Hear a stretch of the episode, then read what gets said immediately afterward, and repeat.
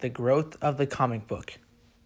Since its grand debut in the mid 1930s, the comic book industry has experienced rapid changes in growth and decline throughout the 20th century leading into the 21st century. Though they have technically been around since the 1500s, their prevalence boomed during World War II as a method of boosting morale and selling war bonds, specifically through the use of characters such as Captain America and his sidekick Bucky. The 1930s saw the birth of the modern superhero. It was popularized through children, drawing their attention by bright, vivid colors and happy expressions on characters' faces. It was at this time that the comic book established itself as a newsstand staple for generations of children and adults. However, as World War II ended, the popularization of these superheroes declined drastically to the point that many of these characters were figuratively, and some literally, put on ice. The 1950s and 1960s was defined by spacemen, cowboys, and out of this world monsters. At this time, the industry was flooded with countless comics feeding the same story over and over and over.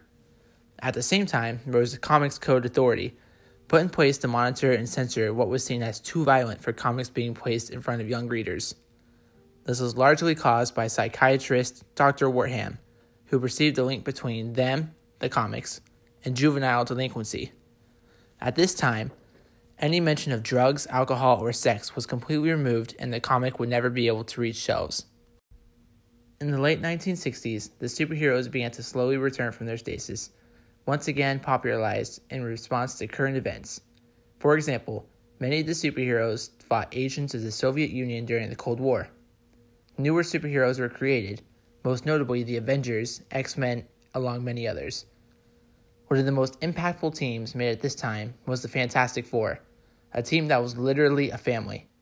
This was a game changer for the industry because it implemented a more human aspect into the world of superheroes, making it more relatable and enjoyable for readers. As the world of comics ventured into the 80s onward, the censoring of comics by the Comic Code Authority began to decline until it no longer existed. At this point, Comics began to further evolve by taking on challenging themes such as the role of government and the role of superheroes burdened with tremendous power. One of the best illustrations of this is Frank Miller's graphic novel Watchmen, which specifically detailed to what extent superheroes should utilize their influence on the world, tying it into notable world events such as the Vietnam War. Comics have continually evolved over the years, and the industry is yet to finish.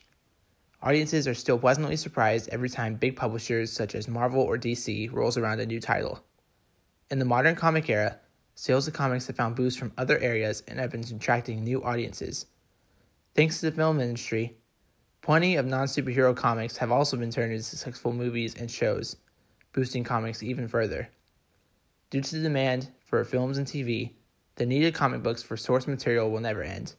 Comic books will continually enter the market with no end in sight.